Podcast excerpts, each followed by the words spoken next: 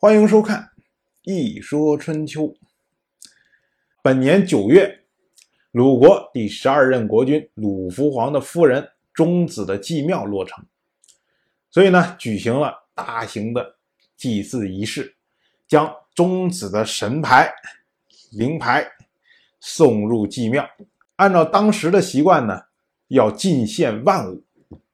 所谓万物，这是春秋时代这个舞蹈的总称。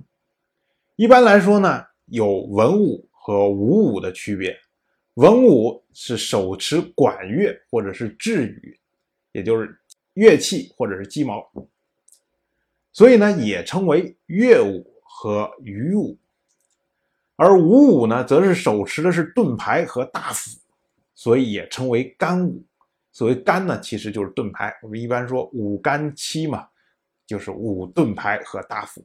一般来说，这种舞蹈都是方阵来跳，但是不同的级别，它方阵所用的人数不同。所以在进献万舞的时候，鲁姑息就问身边仲中说：“我们应该以多少人的规格来跳这个舞蹈呢？”仲中就回答说：“舞蹈这种东西啊，受到。”八种声音的节制，也就是金、石、丝、竹、刨、土、革、木，实际上是制作乐器的八种材料。说舞蹈的动作进退是在八个方向，所以呢，在表演舞蹈的时候，这个方阵的人数一般不会超过八，而。天子舞蹈就是八行八列，也就是六十四个人；诸侯呢，则是六行六列，也就是三十六个人；大夫呢是四行四列，也就是十六个人；士则是两行两列，是四个人。鲁国一听说，哎，那为什么鲁国用的是八行八列呢？这个事儿啊，一说起来，又到鲁国的那位始祖周公姬旦。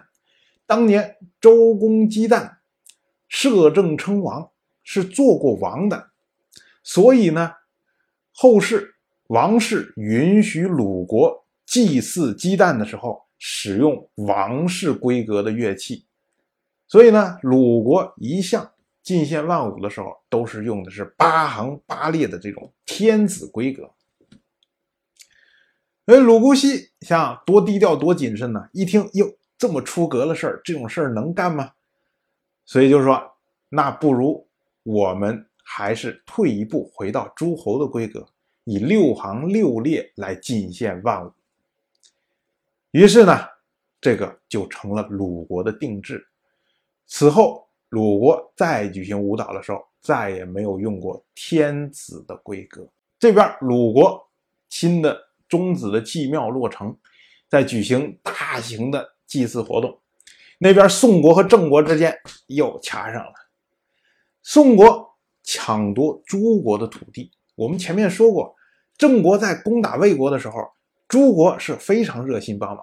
如今诸国被宋国打了，所以马上向郑国求援，说如果贵国、上国，您要是想攻打宋国泄愤，诸国。愿意为先导，结果郑国马上联合王室的军队攻打宋国。这里我们要插一句：郑国竟然可以调动王室军队。我们前面说了，姬林把郑武生一撸到底，后来呢，他们两边又互掐，搞得关系非常紧张。况且本年的春天，郑国参与了曲沃。善攻打晋国主大宗的军事行动，这次军事行动里面可是有王室参与的。实际上，等于郑国和王室之间又间接的发生了一次冲突。即使在这样的情况下，当郑国要攻打宋国的时候，仍然可以调动王室的军队。我们就可以想想郑武生这个人的外交手腕有多强。结果这一次进攻打得宋国溃不成军。宋国的外城都被攻破了，我们前面讲四国伐郑、五国伐郑，都没有能攻破郑国的外城，仅仅也就是包围了郑国的东门，几天就撤退了。可是现在打得这么厉害，所以宋国不得不向鲁国求援。这时候的鲁国啊，鲁姑息听说宋国的外城都被攻破了，这么严重，正打算起兵救援。正好宋国的使者来了，然后鲁姑息就问说：“现在这个郑郑国的军队已经攻到哪儿去了？”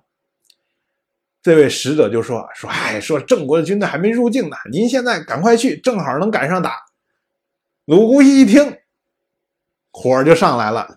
这不是蒙我吗？这明显是宋国的这位使者怕把这个情况说了太严重了，鲁国可能觉得，哎，这再去了也也没什么可打了，所索性不去算了。所以呢，故意把情况说清了。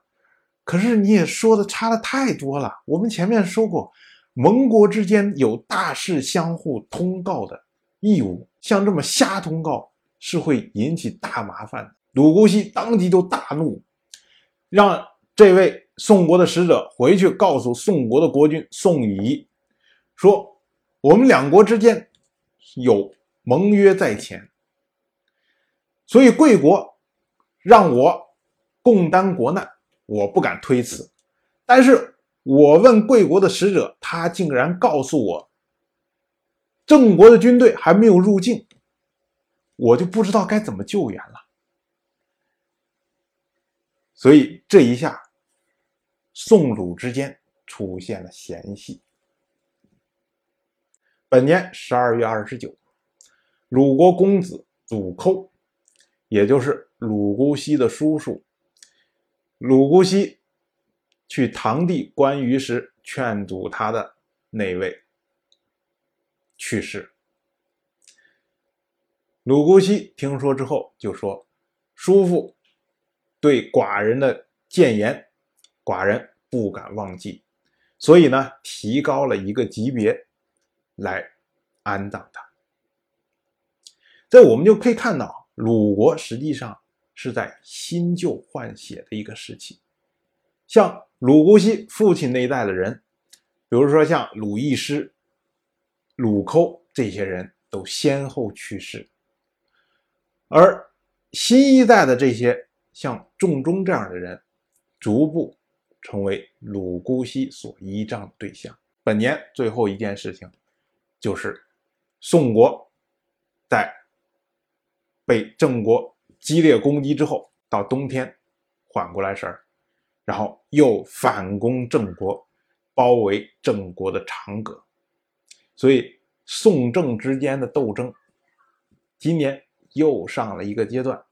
但是离结束还有很远很远。当然，我就这么一说，您就那么一听。谢谢收看。